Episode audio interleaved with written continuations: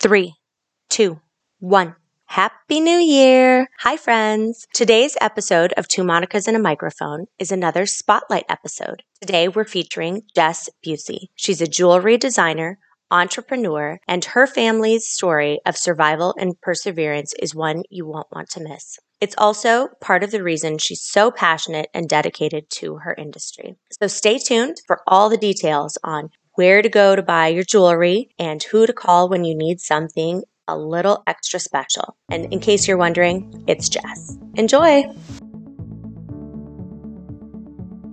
Friends, I would love to introduce you to a new friend of mine. We've known each other for a couple years now, but we're kind of friends by default because you have known my husband for a huge part of your life, right? Oh my goodness. Yes. And your husband was one of my very first friends on this planet. Paul and I were like super close growing up. We're basically born like two days apart as well.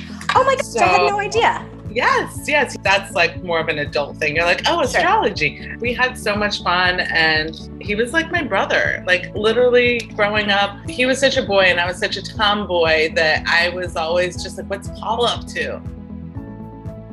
Everyone, this is Jess, Jess Busey. Hi, everyone. And I'm so excited to have her on the show today because reoccurring theme that I've noticed with many of my friends is that many of them are female entrepreneurs. And so I love that this is a theme in my life because even though I'm not an entrepreneur, I surround myself with great people. And I'm just going to brag about that. Monica, I love that you put me in that category. Great people. I mean, when we met, I remember talking to you, and all of a sudden, I don't know how it happened, but we're talking about aesthetics like yes. skincare and stuff. And then you started telling me that you were an esthetician for a while, and I was like, oh my God, that's fantastic. Correction. I was a straight up beauty school dropout. So I went to school to become an esthetician. I was always obsessed with all things beauty and it's still really high up there on my list. I'm always researching and looking into new brands or the best skincare. And, but make long story short, yes, I was in the jewelry industry and I took a pause. I was like, you know what? You've always loved being and doing all things beauty. Let's go learn how to wax and did that. But then I really quickly realized, yeah, I, I don't really want to touch other people's skin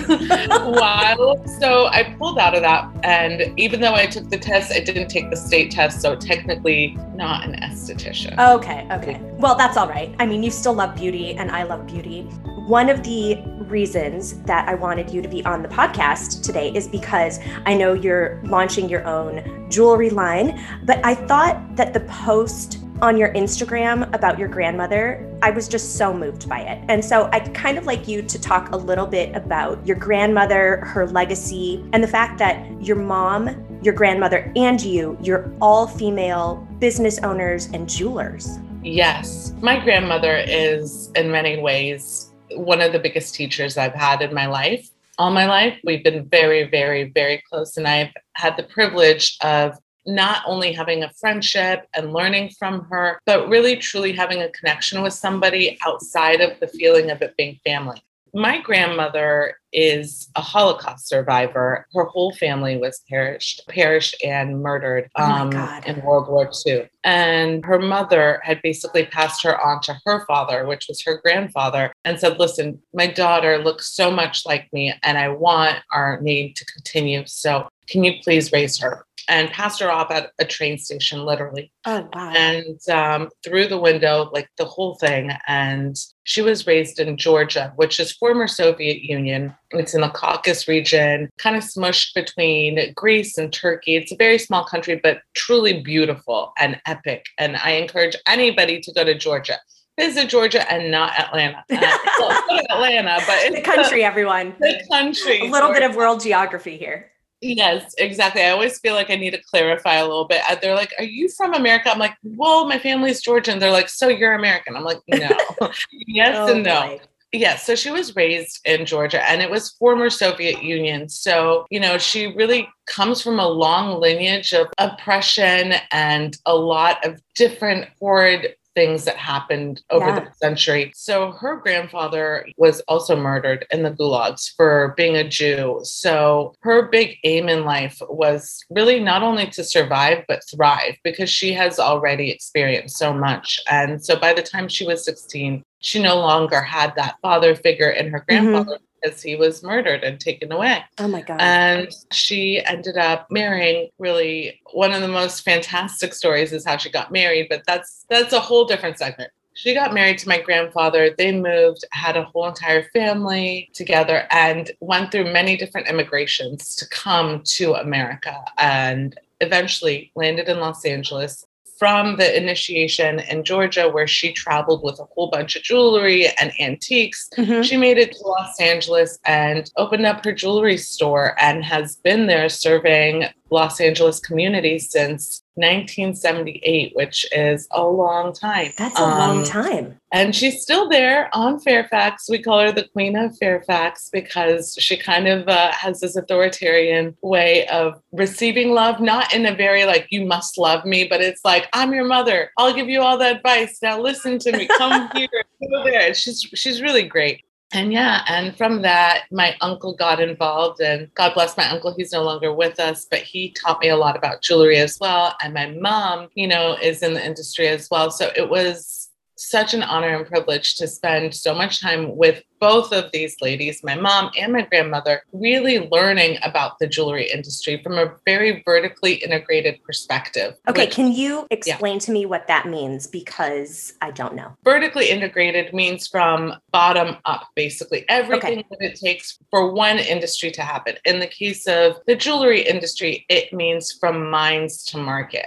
And what it takes really to get a piece of jewelry made, it starts off with mining, either mining gold or mining stones or Mhm. diamonds. And then the process of, you know, refining the gold or polishing the stones and then selling the stones and then going all the way to retail. So it was really such a cool perspective for me to gain because it allowed me to see, oh, what do I excel at? What do I love? Mhm. And me being such a creative, I went all in on everything till I figured it out. And Okay. um, I did everything from go to the GIA and receive my gemology degree. And then I also went to art school to learn how to render and draw, and went to CAD school to realize how to design on a computer because that's the future. I did it all and worked for many different people as well after I worked for my grandma about seven, eight years. And at this point, I can full on say that there's not much I don't know. And I'm going to stop myself right there and say, I am say just so in awe right now. I mean, that is so cool. And you're not even 40 yet. This is so cool to be able to say, like, you are the master of your industry. You know what though? As I said that aloud, it it made me take a pause because I realized once you think you know everything, that's when you stop learning. And I don't ever want to stop learning from this industry, from my clients, from my inspiration and all that comes with it. So I want to retract that and say, Okay. no, there's so much more to learn, but I feel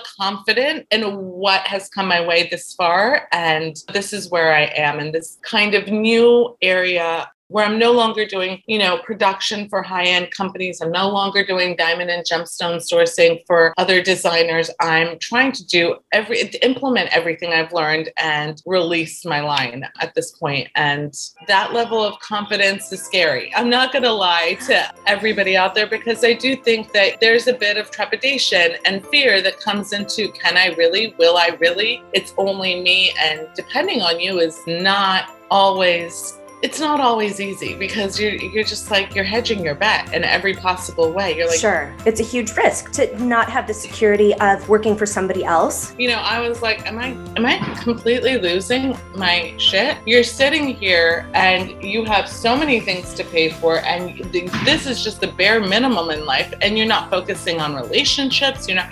You're just like literally focused on one thing. Are you hedging your bet too much? And if it you was. build it, they will come. I know. That's what I always tell my mom. Yeah. And she's like, honey, this is not the field of dreams. I'm like, that's all it's a field of. This life is empty and meaningless. Without dreams, it's meaningless. It's literally meaningless.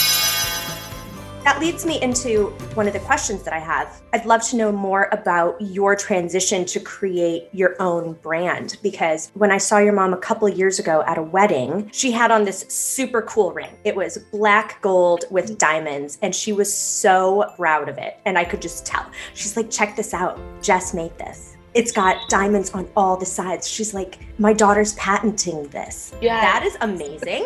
and I want one. And I told Paul, I was like, I want one of those. Well, that's, you know, that's also a great story. So, about seven years ago, I finished gemology school and I was like, I really just need to learn CAD. I must learn CAD. I must learn CAD. It was this very intuitive process where I was like, you know what? This will really make my experience a lot more fully rounded. I didn't know why I felt that way, but I just had a hunch. Didn't have the money at the time because they're really expensive. And it's not just like, you know, you going to somebody and going, okay, teach me this.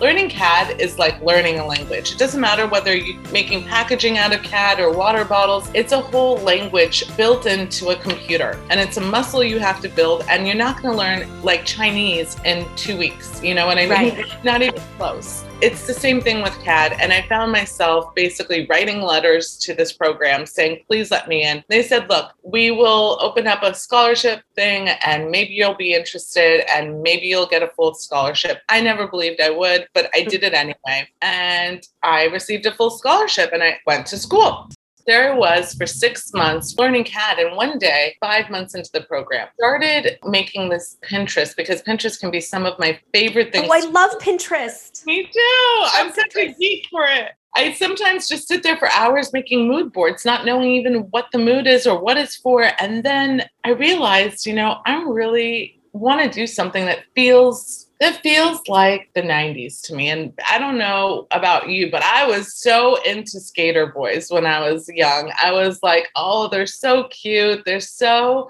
dirty, like all yes, these different. Yes, the grungy skater boy. Oh my gosh. Oh my god, me too. My my guy's name was Mike Rudd. I was 12 years old. I didn't even know fully what a crush meant. Every single time he would call my landline, my dad would be like, "Hello," and I'd be like right? Anyway, so I, I, was really inspired by the 90s and a lot of the fashion. Fashion was so simple, yet there would be beautiful pieces of jewelry and adornments. But particularly, what I zeroed in on was the chains. And I was like, I want to make a chain and a new innovative take on it. And so I went from like this whole evolution of chains for about two weeks, just sitting on that and staring at it. And one day I was just at a bar having a drink, the genesis of how ideas are born, really. And I I'm like kind of dazed out, waiting for my friend to arrive, probably into my second or third glass, all by myself. And I look over, and this guy is kind of just wearing this gorgeous chain. And I looked at it and stared at it. And in my mind, I started catting what it would look like in a different format. Not get into the technical ideas, but I went back to the computer at school the next day, got back to the drawing table, and created this new concept collection based off of the form of the hourglass. And I was really onto something according to my teacher because like we mm-hmm. had our design competition. He was like, "Don't put this up for the design competition. I think you should explore what this looks like. Somebody's going to steal this." And it's a big truth in the jewelry industry. So what a he was instructor to tell you to I keep know. your cards close to your chest. Yeah, he was like, "See the forest, not the tree," type of thing. He was like, uh-huh. "Just see, see what can happen. Have this printed, have it casted." And then my brother, who is a lawyer in New York City, had the same reaction as my teacher. He worked then for the Fashion Law Institute. He was like, We have this symposium coming up where a whole bunch of lawyers will be kind of giving advice and if they want, they'll take you on pro bono. I showed up to that symposium, and my now lawyer that I've been working with for almost five years said, Listen, we should file for patent for this both utility and design. And that floored me because I thought the patents were restricted to like basically medical engineering. Sure. Like sure. I didn't understand. It, in in essence, he did a whole bunch of research and mm-hmm. basically came back to me within two months saying, you know, I did a patent search. There's nothing on the market like this. I want to file for you, and you can work with me or you can file yourself. But this is the information. He was so loyal and so enthusiastic that I was like, oh, I need to have him by my side at all yeah. So, and he's been such a champion of mine, like really, truly. I mean, this is a, a lawyer that has seen it all and really does a lot of work for a lot of big brands. And so basically, he came back last January and was like, Jess, bravo, you got the patent and utility and design, which is truly unheard of. Cheers to you. Oh my God, that is so cool. It really is my crowning achievement in life so far. I again just just in awe. I think that is so fantastic and how it was all born. When I look back, and it, even sometimes when I get present to the moment, I'm like, you know what, Jess? Like, that's the genesis of life. It's not only the genesis of your idea, like, you just don't see how things end up that moment. I would have never thought waiting for my friend could become such a beautiful outcome. Right. And here we are. So, really, sometimes we just have to lean into the things that we don't uh, really fully understand and allow them to fully take shape because, case in point, sometimes life can be really unnerving, irritating, and at that moment, irritating because it's like, come on, friend, let's drink. right. right. But yeah, there's some good juice in it. So, we gotta That's squeeze so that awesome. nectar. That leads me into another question because life is unexpected. And I don't know if you can think of a time when something happened in your business and your career. Obviously, everyone has the ability to turn lemons into lemonade, or you can have sour grapes. Um, so I don't know if you have an instance. You know, um, great question. And I would say I had many times like that earlier on in my life. I think that sometimes what I've learned is that life is just that tough, but it's also about perspective. So you have to have grit and elbow grease to really be resilient and see that there's a much bigger possibility for you than you're envisioning at the moment. You know, I've worked for a lot of people Mhm. and my job experiences have been really tough on me. A, because I like to work autonomously. I'm a great leader, not a great follower. I always felt like working in groups, sometimes people were all about the like, oh, nine to five, gotta leave, blah, blah, blah. And I would always be like, no, wait, wait, guys, we, we, we should either do this or that. Or I'm always like trying to contribute to the bigger picture. And Mhm. not everybody has the same thing, but it allowed me to recognize, you know, what people's strengths are, what people's weaknesses are, and how to really maximize on both. Like, you know, you're not going to get a fig from a lemon tree. So, same thing goes for work environments. And with that, I learned how to really deal with people.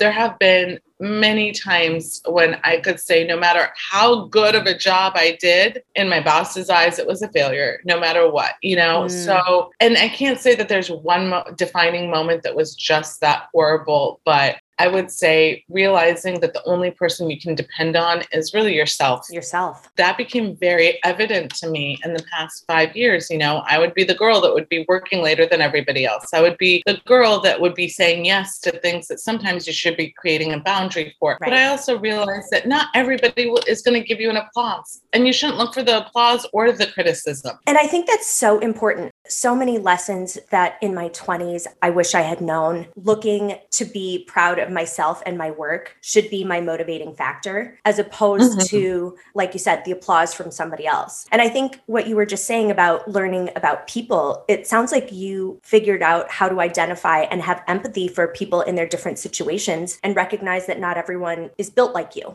But that's a beautiful thing. So when you really peel off the layers or look into that person, what are they good at? A person can be a good liar, for example. So you can True. hey, tell me what to tell this person to get out of this, blah, blah, blah. And they'll come up with it. You know what I mean? Like there are odd strengths that you can find within everybody. And it was also about me kind of realizing that I don't want to depend on other people's strengths and weaknesses. Let's look and excavate my own. And if I went by what other people believed, including my mother and my father, I would not be in my seat right now.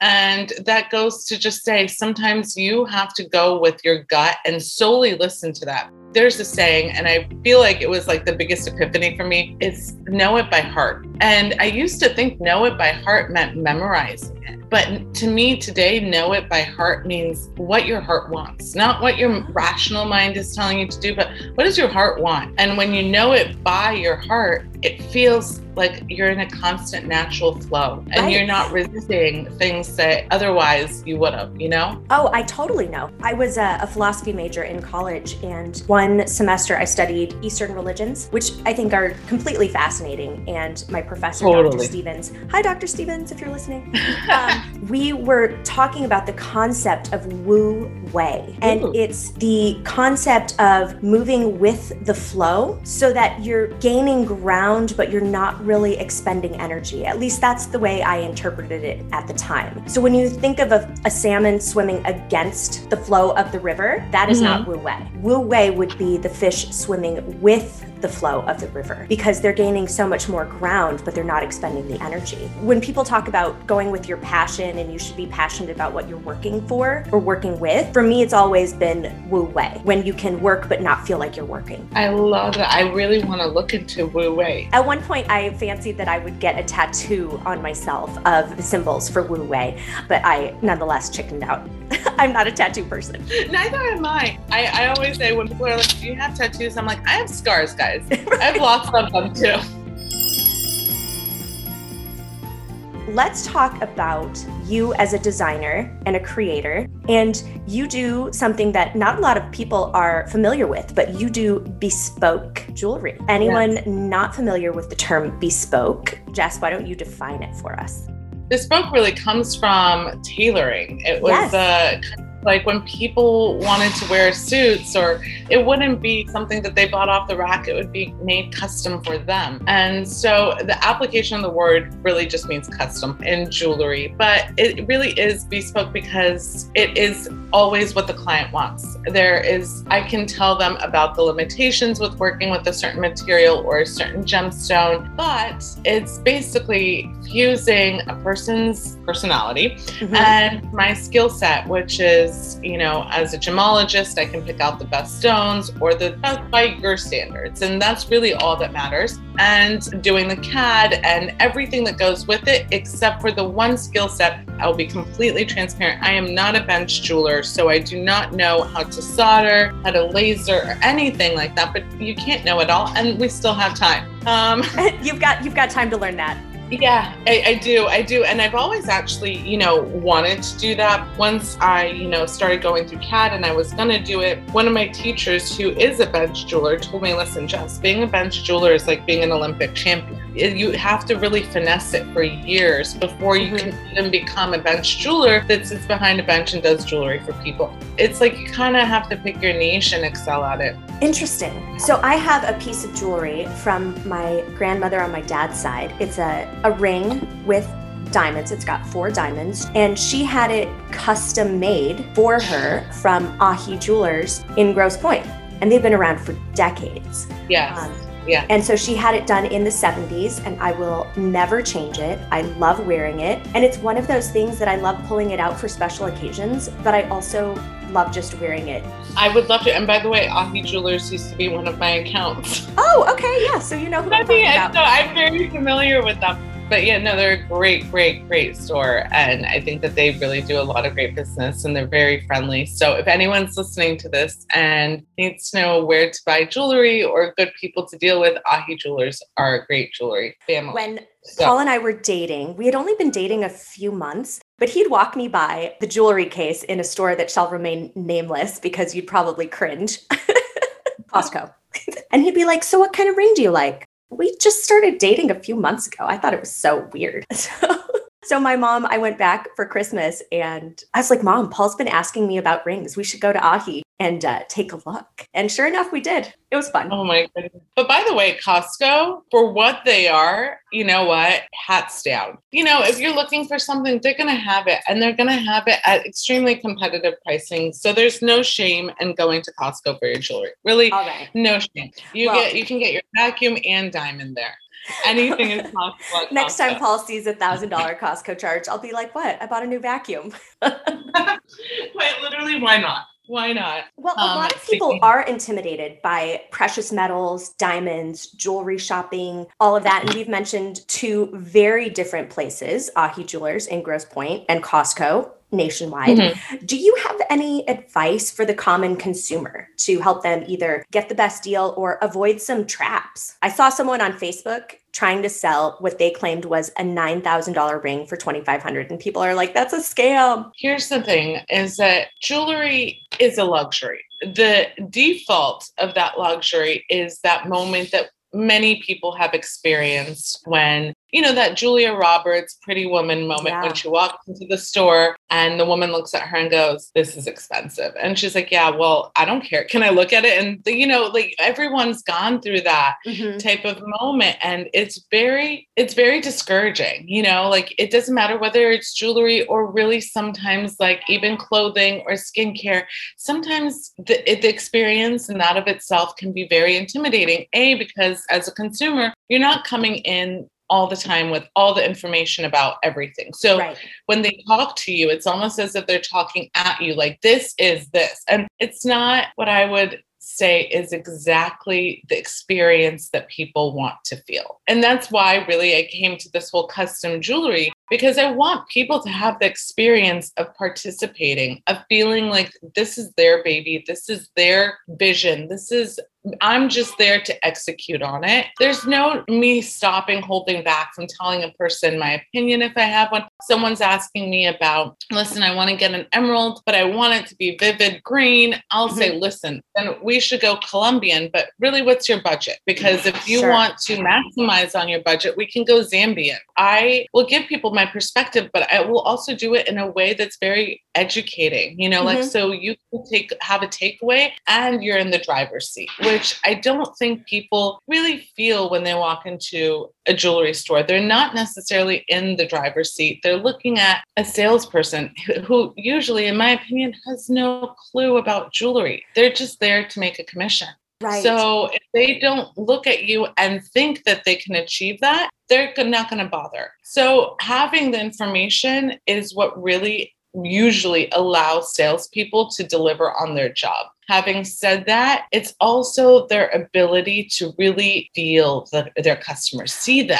Yeah, I can only think of one other industry where people spend a lot of money and are the most poorly informed. Yes. So I think jewelry buying, especially when you're talking about diamonds and semi precious stones, that's one industry, and possibly the car industry, the auto industry. Because Oh, yeah. unless you're like Paul, who loves, he loves window shopping for cars, he will spend hours online before he even hit the deer with his mini in October. He Oh. was window shopping for a new car just because he likes it. He's a very informed car shop. I, on the other hand, I'm like, I like that color. It's got four doors. It drives fast. That's it. I'm the same. I'm the same. And so I feel like for most people, walking into a jewelry store is a very similar experience. They're going to drop upwards of a thousand dollars on earrings or or whatever it is, and they have zero knowledge or information going in. A hundred percent. And the thing is, is that, you know, today there's so much information, but there's so many ways that a client or a person can go into it with misinformation. Sure. It's very difficult for a client to be able to discern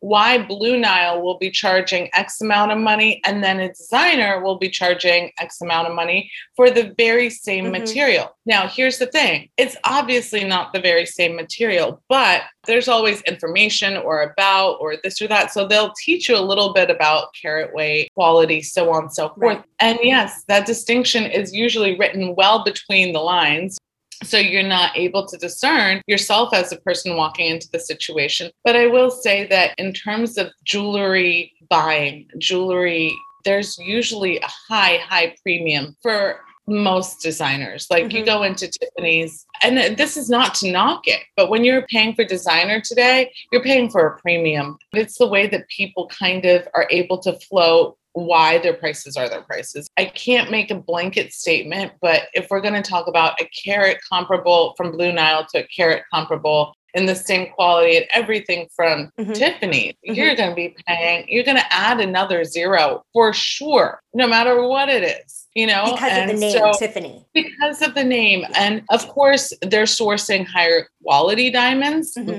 And this is where and why my idea of everybody was born because I already have fostered all my relationships within the industry that have helped and enabled me to get my prices where I have. So it's not a matter of a premium for me. If you want a higher quality diamond, I'll get it for you at the cost of what it is, and we'll Right. take it from there.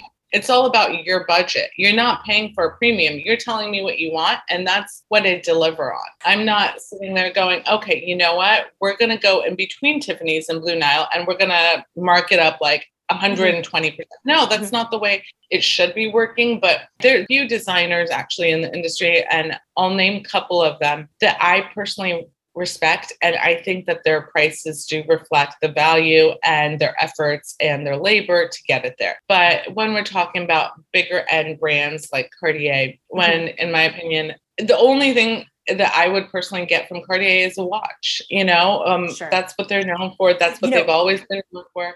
Paul wanted Paul wanted a Cartier wedding band, and I was like, no.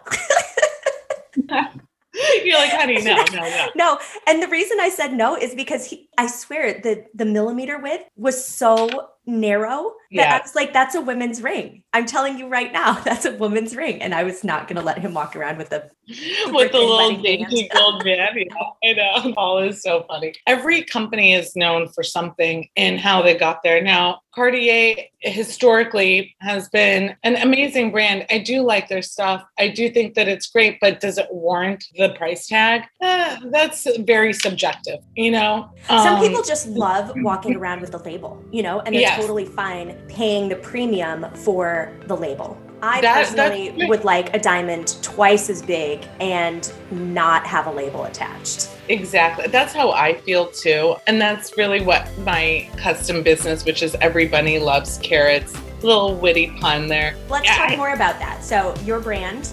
So, okay. Everybody Loves Carats has been a custom jewelry, bespoke, as we were saying earlier, um, jewelry line that I instead of going into production, people will tell me what they want. So I'm not sitting on merchandise, I'm not sitting on goods, and I basically source all of my relationships within the industry. So if you tell me, listen, I want the best Montana sapphire, I'll go to a sapphire dealer and really hunt down the prices for you for your budget. I either show you over Zoom because of COVID now, or we'll discuss the different tones you want, and then I'll come to you in a meeting and you'll pick the stone that you want to work around. And if you have design ideas already, you know, I'll CAD them for you. If you have basically what I would call is like you give me free range and I go off personality, your mm-hmm. skin tone how you wear your jewels and how you dress up. I can design around that. And I've done that many of times before because what I found is that people want to have a distinct look, but they don't know quite what it is, you know? So we'll flush yes. it out. That's one of my favorite things to do. Like, you know, how much do you use your hands? How much do you, you know, really use your arms? A mm-hmm. bracelet's something that you want to make noise with. And you know what? I had a customer once that said, I want a whole bunch of bangles so they make noise when my arm moves so all my employees know I'm walking down the hall. And I was like, wow, that's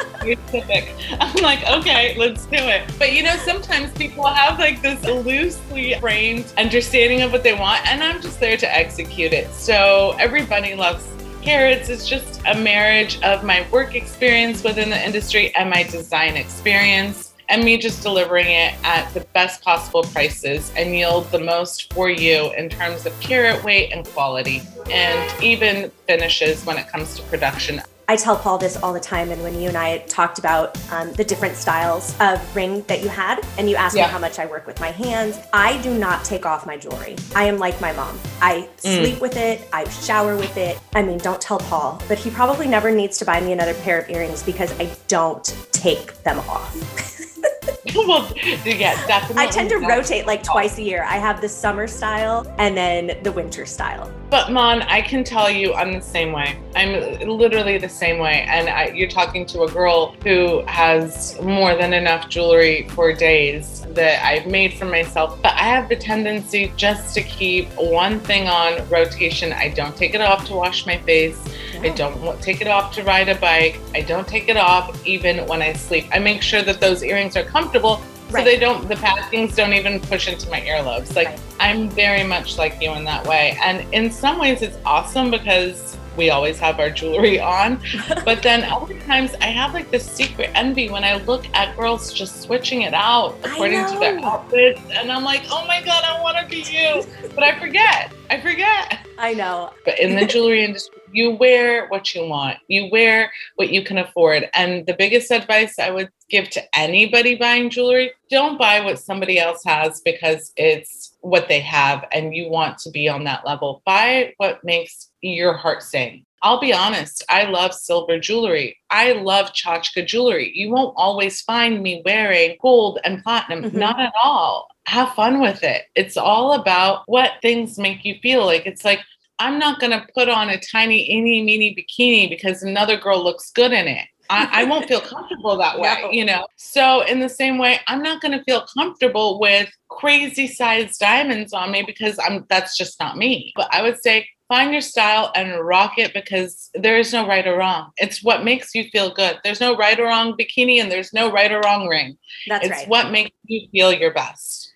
So I asked Jess if anyone could follow her on Instagram. I already follow her because I love seeing the pictures of beautiful jewelry and I'm invested in her as a creator and entrepreneur. Yes, anybody can follow me. And full disclosure, I'm not the best at Instagram. So it's something that I find to be high maintenance. Sorry, Instagram people. It I is. know, guys. I'm sorry. I, I don't even showcase. I would say a tenth of my work because it's always like it's an effort. And I apologize for all those that are going to check me out and go, oh, what's this? And not really find anything that they're into. But I shouldn't talk that badly about my Instagram. I'm proud of myself for even trying.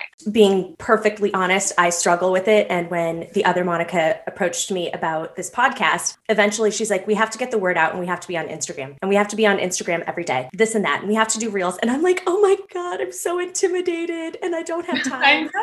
but I find Instagram very intimidating and challenging. For anybody really looking or interested in custom jewelry, my Insta account is at every bunny loves carrots and carats spelled C A R A T S. Like the diamond. Yes, exactly. I love that you So- got it right away. Oh, yeah. My dad's nickname, Diamond Jim. Oh my God, I love that. And Why? there was a point in my life where my dad wore more diamonds than my mom. I love that because my other company is what we were talking about previously. My patented jewelry collection will be releasing, which I'm so excited Super about. exciting. This is a jewelry collection where it's born and invented out of the love of time, hourglass, and harmony. But I am also kind of focusing it for both men and women. The reason for that is because historically men were the originators of jewelry wearing. It wasn't women. And in fact, men used to wear like gemstones around their neck and diamonds around their neck, unpolished diamonds, as almost symbolic of their wealth to prove that they had money, like Wow. to showcase it somehow. And it's become maybe a little bit more mainstream yet again recently. Mhm. But for, I would say, the past hundred years, it wasn't exactly something men would go beyond a coupling, beyond a wedding band. So I'm really excited to kind of create this high end jewelry collection, which isn't necessarily sterling silver, which is a default material men feel comfortable wearing if they're a biker or if they're in rock or, you know, quite literally Noel Gallagher type of thing. But to deviate from that category of people and say, hey guys, like we can all wear diamonds. Like we should be all wearing diamonds. If you want to floss, floss. If you want to wear this, don't feel like this is putting you in a certain type of category of overly obnoxious or Right. overly flaunting. If women do it, why can't men do it? And it's really personality than anything else. Some people like to, and some people don't. But I also feel like Ox is initiating itself in order to introduce a jewelry line that is modern, classic, and sophisticated for men equally as it is for women. So cool. I'm so excited. And I'm the recipient, thanks to my wonderful husband, of one of these pieces. You are. I know. I am really excited for you. And you are actually, I would like to say and give a big shout out to Monica because you are my first Ox believer. I couldn't feel more blessed to have you. And to answer one of your questions earlier, which was what is the hardest thing? The hardest thing can be, you know, sometimes being in an industry where you have to believe in yourself. But the sweetest thing is when that first person comes out of nowhere and is like, hey, knock, knock. I'm interested. And that was you. Oh, So I want to say forever will I remember you as my first Ox client, as basically the woman who fortified me and my belief in myself and what I'm doing. So thank you. oh, thank you so much. That's such a huge compliment. And I'm going to toot my own horn and just say that I have a really good eye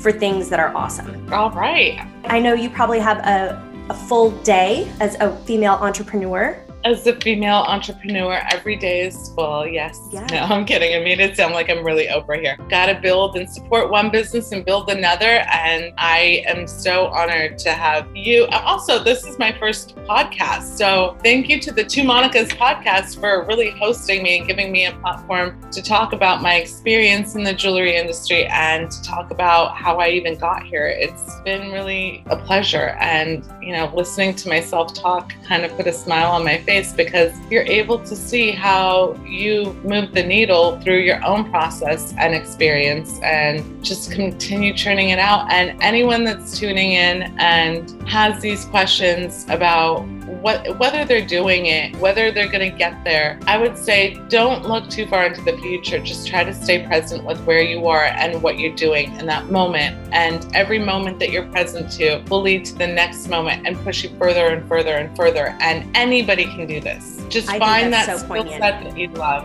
Well, I'm excited. I hope you come visit me in Florida. I don't think that we can wait another couple years for No, a wedding. definitely not. Unless mine. We'll Unless it's mine. Well, I think that's a perfect note to end on. I, I think that you're just going to be so thrilled. I can't wait for you to try it on and wear it and never take it off. Nope, never going to take it off. Never take it off. Jess, And, thank you- you so, so, so much for making the time to record, for putting it all out there, and being so honest about your life experience and your family's story. I think it was a really a wonderful conversation. Oh my God, Mon, honestly, I have to say, like, I really appreciate you. All right, Monica, thank you again. It was such an honor to be on your podcast. Two Monicas and a Microphone has a lot planned for 2022, and we hope you'll be around for every minute of it. Not only are we launching a brand new podcast, but we have so many exciting episodes already in the works. Don't forget to leave us a five star rating and review on Apple Podcast. And now you can review our show on Spotify. And don't forget, tell two friends. Today's music was provided by Kevin MacLeod, Winnie the Moog, and Musical Files from filmmusic.io. For full credits, please see our show notes on twomonicaspodcast.com. Happy New Year!